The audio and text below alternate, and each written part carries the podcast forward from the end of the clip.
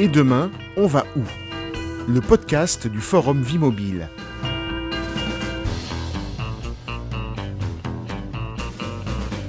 Dans notre vie quotidienne, nous marchons beaucoup moins que nos parents et nos grands-parents. Pourtant, la marche reste le mode de déplacement le plus fréquent, mais aussi le plus discret. Les confinements liés à la pandémie du Covid ont mis la marche à l'honneur. Ont-ils impacté nos façons de nous déplacer? Qu'en est-il resté? Aujourd'hui, marchons-nous plus qu'avant la pandémie? Marchons-nous autrement?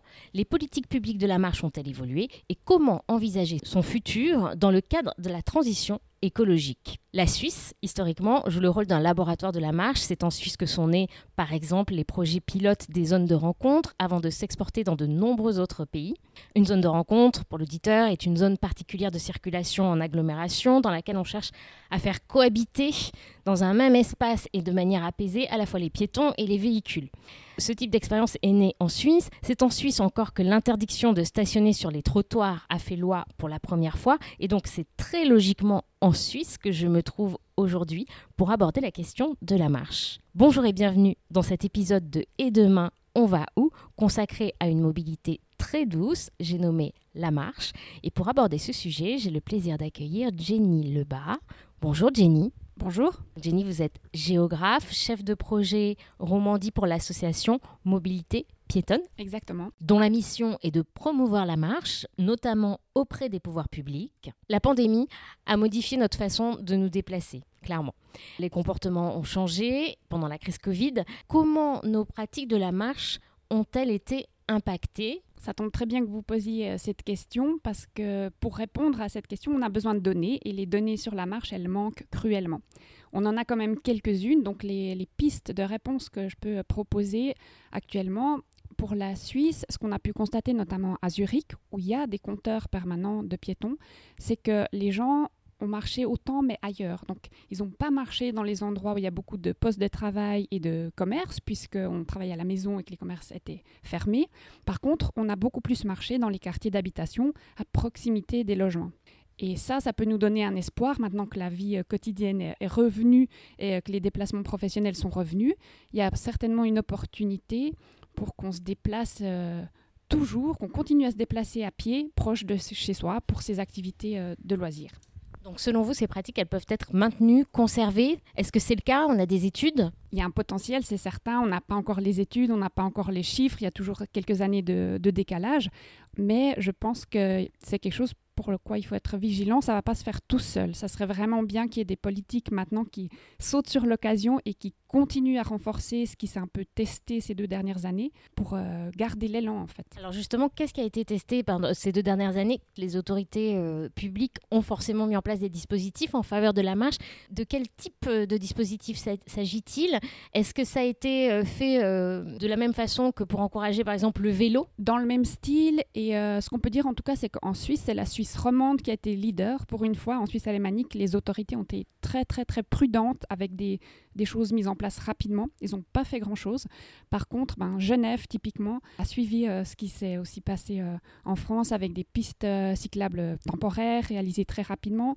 Et au niveau de la marche spécifiquement, pour les terrasses, plus d'espace public. Et puis des zones de rencontre dont vous venez de parler, temporaires, réalisées avec les moyens du bord, avec très très peu d'argent, en deux mois, sauf erreur, très très rapidement au niveau des, procédures comparées au temps habituel qu'il faut pour euh, réaliser ça. Pensez-vous qu'il y a eu un réveil euh, du côté des, pouvoirs publics euh, au moment des confinements, justement, une prise de conscience du potentiel de la marche qui peut-être était un peu occulté avant, comme on utilise beaucoup la voiture ou d'autres modes? Oui, clairement, on voit qu'il y, y, a une prise de conscience qui a eu lieu. Euh, ça devient maintenant vraiment beaucoup plus évident d'aborder les questions du réseau piéton, euh, d'espace public de proximité dans les quartiers. Donc c'est plus facile aujourd'hui d'arriver avec ces thématiques et puis de discuter avec les, euh, les villes. Est-ce qu'on sent que les pouvoirs publics ont, ont eu ce réveil justement parce qu'il y a eu les confinements? Est-ce qu'il y a plus d'actions selon vous? Elles ont eu ce réveil au niveau de, au, niveau de l'argumentation. On a moins besoin de convaincre. Les, gens maintenant, sont, enfin, les politiciens sont convaincus. Par contre, il n'y a pas encore euh, la, concrétisation de tout ça, et surtout sur les grands projets, sur les modifications profondes, sur ce qui est du long terme. Euh, déjà parce que, un, ça prend du temps au niveau planification, et deux, là, il faut quand même encore réussir à faire une place par rapport aux autres modes de transport, par rapport aux autres investissements qui sont aussi prévus en ville. Et là, je pense qu'il faut il faut pas lâcher. On est, pas encore acquis. Il faut vraiment encore euh, continuer, ben, nous, en tant qu'association, notre travail de, de, conviction et de diffusion des bonnes pratiques, parce que la ville marchable, elle n'est pas encore euh, gagnée non plus. Alors justement, euh, je rebondis sur ce que vous dites. Quelles seraient les actions, selon vous, incontournables à mettre en place pour le développement de façon durable hein, de la marche, en termes déjà d'infrastructure bah, L'infrastructure, elle doit répondre à un besoin et ce besoin, on le, on le, délimite dans la planification en établissant un plan du réseau piéton. Comme pour tous les autres modes de déplacement, on se déplace en réseau, on veut que notre itinéraire soit continu, euh, qu'il y ait des trajets directs, logiques. Et donc, c'est sur cette base qu'on va dire, bah, ici, il nous manque typiquement à Lausanne un ascenseur ou un raccourci plus pratique entre euh, deux parties de ville euh, à des hauteurs différentes. c'est comme ça qu'on va se rendre compte qu'il y aurait moyen de relier un quartier de façon plus direct au lieu que les gens à pied doivent faire un, détour. Donc les infrastructures, elles vont, elles vont suivre cette vision globale qui doit être cohérente. Et en fait, c'est ça qui manque dans la plupart des villes, notamment en Suisse romande. Ça commence à se faire aussi en France, hein, ces plans du réseau piéton. Il y a eu une conférence tout récemment, il y a deux semaines, du CEREMA sur cette thématique. Donc ça commence à se faire, ça commence à se diffuser. Ça se voit pas dans la vie quotidienne, mais c'est sur cette base qu'ensuite, tout d'un coup, quand on se déplace à pied, quand une ville a bien planifié les choses et qu'elle commence à financer ses infrastructures, quand on se déplace à pied, ben, ça coule de source, on n'a plus d'obstacles, on prend plaisir, on avance, on va loin sans s'en rendre compte. Donc c'est vraiment en amont qu'il faut pouvoir euh, travailler. Action en amont, vous nous avez parlé également euh, des espaces de proximité, du traitement euh, de, de ces espaces. Oui, et ça, c'est comme une couche plus superficielle, tout ce qui est de l'aménagement de proximité, l'urbanisme tactique, ce qui s'est fait pendant ces dernières années. Ça, c'est très utile, ça va très vite, on peut y aller tout de suite, en quelques mois, comme on l'a vu, c'est possible. Ça donne un résultat, les gens euh, sont, sont surpris et s'approprient tout de suite tous ces petits euh, ces, espaces de poche, en fait, dans les quartiers. Donc ça, absolument, il faut y aller avec ça. Ça va aussi permettre de d'ancrer des pratiques, ça va permettre de tester, d'ajuster. Donc tout à fait, c'est comme deux développements qui doivent aller de pair. Mais la couche euh, comme ça des aménagements euh, temporaires, des petites choses un peu homéopathiques dans les, dans les quartiers, elle suffit pas. C'est ça qu'il faut comprendre, c'est qu'au niveau des autorités, c'est très bien de faire ça, il faut continuer, mais en en parallèle, il faut aussi penser sur le long terme, mais vraiment 10-15 ans, c'est quoi notre réseau piéton, c'est quoi les gros enjeux, quelles sont les grandes coupures auxquelles on veut remédier? Et parfois, c'est traverser une autoroute, traverser une, ligne de chemin de fer. Donc bien sûr, ça ne se fait pas en quelques mois, mais c'est ça qui va donner en fait euh, toute la qualité à long terme et euh, vraiment permettre qu'on puisse tout faire euh, dans, une ville ou dans une grande portion de ville à pied. La connectivité, finalement, c'est un peu le point clé euh, de, ce qu'il faudrait mettre en place, selon vous, euh, dans, les villes pour favoriser la marche? Oui, c'est ça qui est essentiel et c'est ça qui manque la, plupart du temps aujourd'hui. Toutes les villes ont une zone piétonne dans leur vieille ville, centre-ville, les artères commerçantes, c'est plus la question. Mais quand on sort de là et quand on veut rejoindre ben, où habitent les gens, là où ça se passe, euh, tout ce qu'on fait dans la vie, c'est souvent là que tout d'un coup on est coincé à un grand carrefour ou à des feux rouges où on attend longtemps, pas à l'abri de la pluie, etc. C'est vraiment là qu'il faut arriver à construire quelque chose de cohérent qui fonctionne jusque dans les périphéries. Alors c'est sur ces questions-là que les, villes suisses, les cantons, enfin les pouvoirs publics plus généralement viennent vous chercher, vous en tant que chef de projet pour euh, l'association euh, Mobilité Piétonne Suisse. Quelles sont les actions principales de l'association sur la mise en réseau des espaces marchables? On a un rôle de euh, susciter l'intérêt, ensuite l'enthousiasme et de convaincre en premier lieu les communes, parce que c'est elles qui peuvent agir, de planifier leur réseau piéton. Et c'est vraiment là-dessus que notre association a une expertise aujourd'hui de, 50 ans déjà sur la documentation de cette thématique. Euh, qu'est-ce qui se fait ben, déjà ailleurs qu'en Suisse et maintenant en Suisse et entre les, différentes régions linguistiques aussi, de montrer ce qui peut se faire ben, à Saint-Gall par exemple, de l'expliquer à Genève pour montrer ben oui c'est possible, vos collègues ils ont, ils ont résolu telle euh, difficulté euh, technique ou procédurale de telle façon. On peut être là en, appui, on peut être là pour... on fait beaucoup de visites de terrain. Il faut le voir pour le croire en général. Quand on va dans une ville, on, on montre les réalisations concrètes. Par exemple, le, cas typique de l'attente au feu rouge. Si vous vous déplacez euh, pour les, romans, si vous vous déplacez en Suisse alémanique, à Zurich, à Berne ou à Bâle, vous serez frappé que vous attendez jamais plus que quelques secondes pour traverser la route au feu quand il y a un feu. Donc ça, ça change quand même l'expérience qu'on a quand on se déplace à pied. Et il n'y a rien qui empêche de faire la même chose dans, les autres villes. C'est une question de volonté, de volonté politique, de savoir ben, qui attend au carrefour. Est-ce que c'est les gens dans les véhicules qu'on aimerait faire descendre leur véhicule ou est-ce que les gens, euh, c'est les gens qui, ont fait le choix d'aller à pied qui peuvent euh, avancer un peu plus rapidement? C'est très très intéressant. Vous avez parlé dans, dans votre action aussi du fait que vous étiez également là pour convaincre. Est-ce que l'argument de la santé, est-ce que cet argument favoriser et encourager les pouvoirs publics à développer la marche et notamment depuis le Covid où on nous a beaucoup encouragé à marcher pour la santé, pour, euh, pour mieux respirer, euh, etc. Absolument, et moi j'y crois beaucoup. On a travaillé depuis, euh, je pense, 5 ou 6 ans sur notamment la question des bancs relais la nécessité d'avoir des endroits où s'asseoir pour reprendre son souffle, faire une pause, ben, une personne âgée qui va faire ses courses, qui va à son rendez-vous de médecin, donc sur des itinéraires complètement quotidiens, sur des cheminements qui ont rien de... Il n'y a pas la vue sur le lac, c'est, pas incroyable comme espace, mais c'est des gens qui ont besoin de s'asseoir et si c'est pas disponible, ils sortiront plus ou en tout cas ils marcheront plus. Et ça, on le sait très bien, le milieu de la promotion de la santé le sait très bien.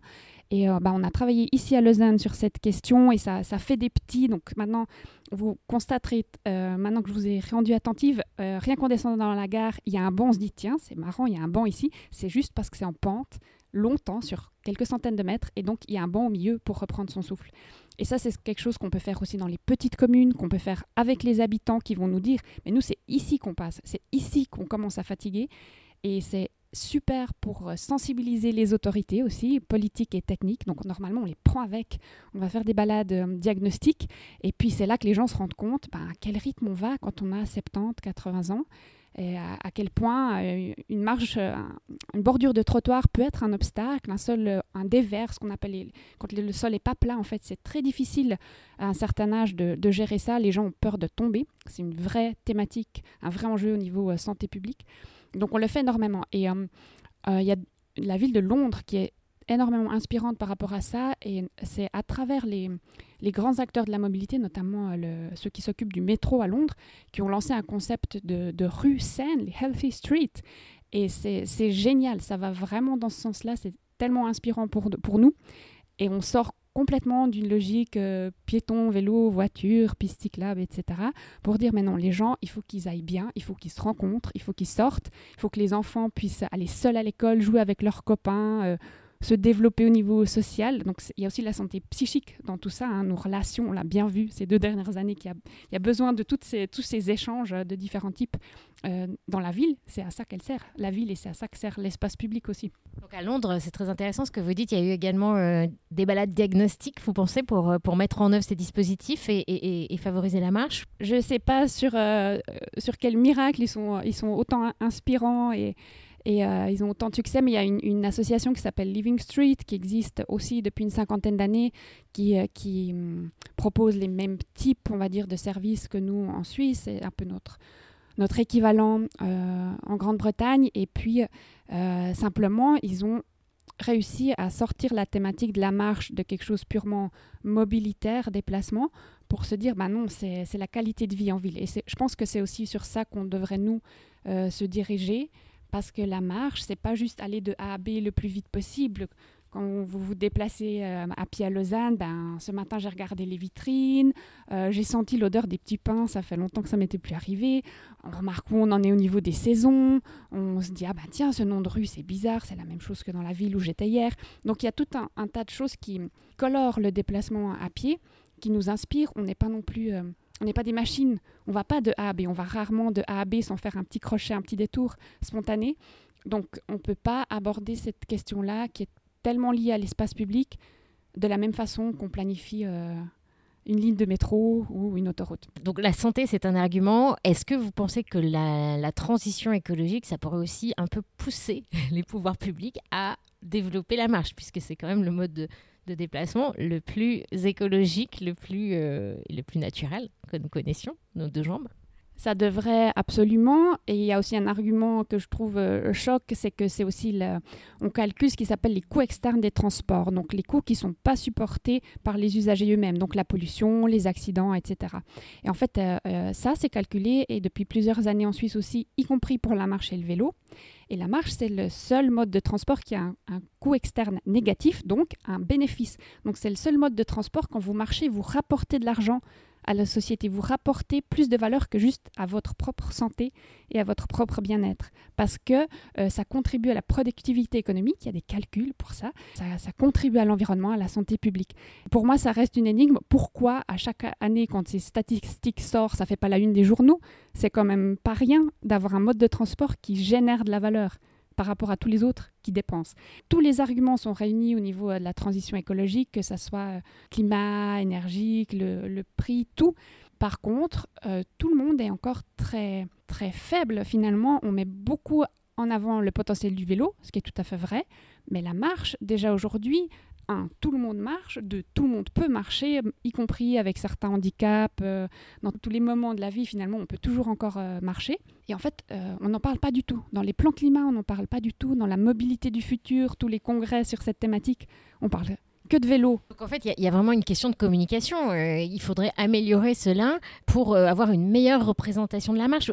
Quelle serait une communication pour vous pertinente pour rendre la marche plus visible je pense qu'une des pistes, c'est de, finalement de vraiment changer de paradigme et se dire c'est dans quelle ville on veut vivre, qu'est-ce qu'on veut au quotidien, qu'est-ce qu'on veut pour nos enfants, dans, dans quel environnement ils doivent grandir, on veut qu'ils puissent grandir, et de partir de là c'est quoi autour de, ma maison, dans mon quartier, ça se passe comment, j'ai envie d'avoir quel type d'expérience au quotidien, et de réfléchir comme ça, parce que si on reste dans la logique de, flux, de se dire il faut en donner un peu aux voitures, il faut en donner un peu au bus et au vélo, on s'en sort pas. Ça fait des dizaines d'années qu'on fonctionne comme ça, et on avance à tout, tout, tout, tout, tout petit pas.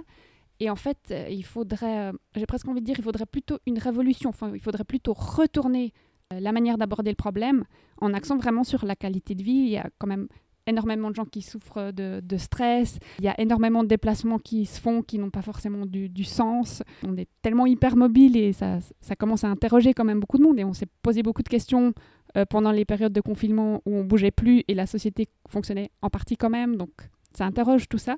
Donc pour moi, la, clé, ça serait d'aborder la, la ville, notre espace de vie complètement différemment et pas d'avancer en négociant, j'ai presque envie de dire, des centimètres. Est-ce que la piste, trottoir, de, piste cyclable sur le trottoir, elle va faire 1m50 euh, ou 1m60 Je ne crois pas que c'est là qu'on va réussir à clairement euh, faire en sorte que, par exemple, en sortant de chez soi le matin, on se dise, j'y vais à pied, ça va me prendre 40, 40 minutes, mais ça va être super, j'y vais avec mes enfants, de même pas avoir à négocier dans sa tête, est-ce que je prends le bus, la voiture, le métro, mais non.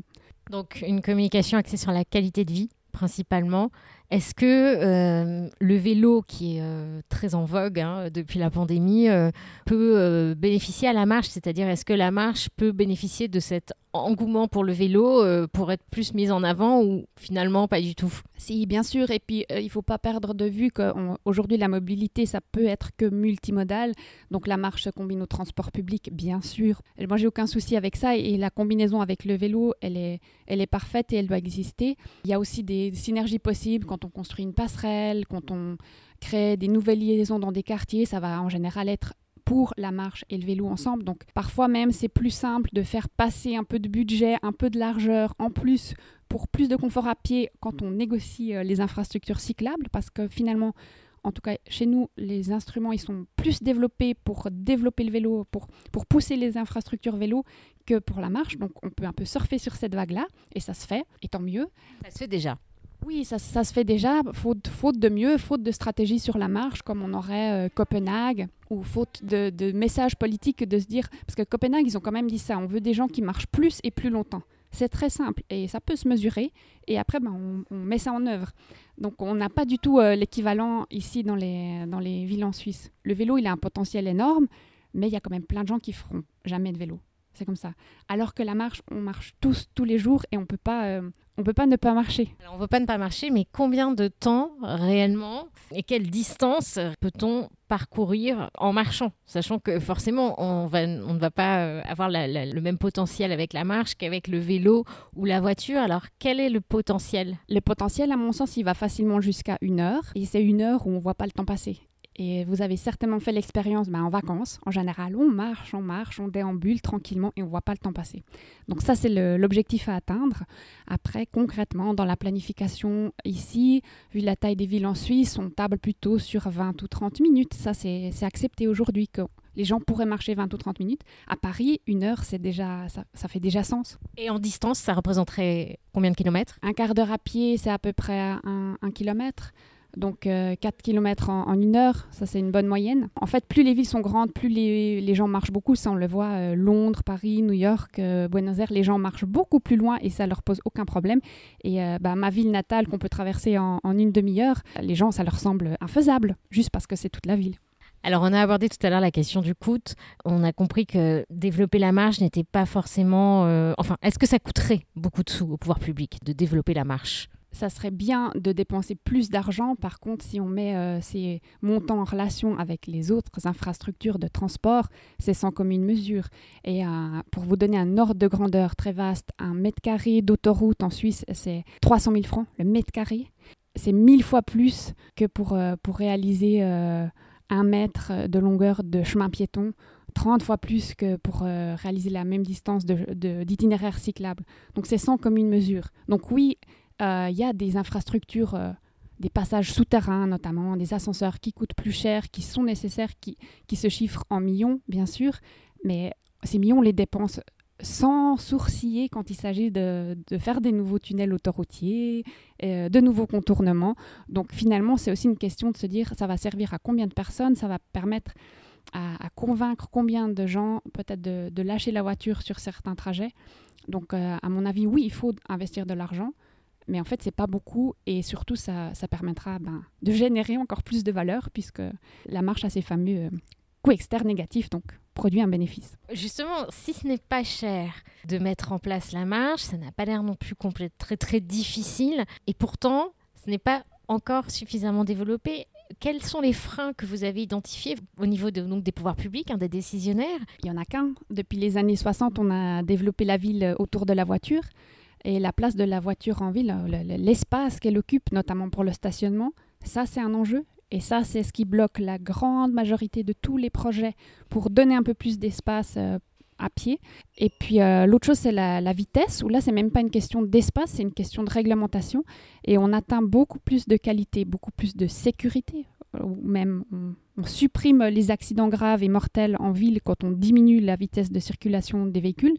Donc pourquoi on ne le fait pas? Ben Là, c'est simplement une question de, courage et de volonté politique face au lobby routier. Il n'y a juste pas d'autres raisons par rapport à ça. Et les pays qui l'ont fait, maintenant, encore une fois, la Suisse est en retard par rapport à la France, euh, la Belgique, les pays nordiques qui ont introduit le 30 km/h, par exemple, qui ont beaucoup de zones euh, de quartier qui sont à 20 à l'heure. Et donc là, ils atteignent des choses en termes de sécurité routière qui, qui est ce que tout le monde devrait viser, donc plus d'accidents graves. Et ça, si on ne le fait pas, il n'y a aucune autre raison que le jeu politique de défendre euh, euh, la liberté de se déplacer en, voiture et ce genre d'arguments. Donc une organisation du territoire euh, qui historiquement est pensée pour la voiture plus que pour la marche et, qu'il faudrait revoir finalement. C'est une conception un peu à revoir complètement. Oui, historiquement, mais ça n'a pas toujours été comme ça. On a tendance à croire que ben voilà, il faut bien que les voitures passent et puis euh, vous voulez les mettre autrement. Mais non, c'est très récent en ville. Et nos villes, nos vieilles villes, elles sont pas conçues pour cette échelle. C'est pour ça qu'on s'y sent bien. C'est pour ça qu'on y va en vacances. Donc, euh, en fait, il y a eu un moment où la priorité et la, légitimité en fait des différents acteurs urbains s'est retournée. Et puis depuis, euh, on a vraiment un truc dans le cerveau où on se rend plus compte c'est toujours quand on est à pied qu'on attend sous la pluie sur un petit trottoir qu'on se fait éclabousser. Enfin, ça, ça choque personne. Ça choque personne qu'il y ait des accidents, que les enfants en allant à l'école euh, se fassent potentiellement renverser. Ça choque plus personne. Alors qu'en fait, on a tout dans les mains pour euh, stopper ça demain et ça coûte rien. Et ça, c'est quand même pour moi, c'est quand même une grande frustration de se dire qu'on doit euh, lutter et négocier petit pas par petit pas, alors que ben voilà, il y a d'autres pays maintenant qui, sont, qui ont été soudainement plus courageux qui ont mis ça en place et on a les résultats tout de suite. Enfin là, pour, pour, le coup, les statistiques routières sont là et on est sur du zéro accident grave mortel en, en Norvège, au, Danemark, etc. On espère un réel euh, réveil euh, rapide en Suisse. Merci Jenny. Alors pour conclure, j'aimerais vous poser euh, la question et demain on va où? Selon vous, quelle serait la mobilité idéale de demain? Avoir le, la, la, liberté de choix de se dire ben, je vais marcher aujourd'hui. Ça, c'est mon, objectif. Donc, ça ne veut pas dire qu'on va faire tout le temps, mais ça veut dire que ça doit être dans, nos possibles, ça doit être dans notre imaginaire, faire partie de, des choses qui peuvent se faire et c'est vraiment loin, loin, loin d'être le cas en Suisse et ailleurs encore plus. Alors on espère que ça deviendra réalité. Je vous remercie beaucoup Jenny Lebas d'avoir accepté de partager votre témoignage au micro de Et demain on va où? Je rappelle que vous êtes chef de projet Romandie pour l'association Mobilité Piétonne Suisse. À très bientôt. Merci encore. Merci à vous. Cet épisode a été réalisé en partenariat avec Métropolitique. On se retrouve quant à nous très bientôt pour le prochain épisode de Et demain, on va où? D'ici là, abonnez-vous pour ne rien rater et rendez-vous sur le site du forum Vie Mobile pour continuer à suivre l'actualité de la mobilité. À très vite Et demain, on va où? Le podcast du forum Vie Mobile.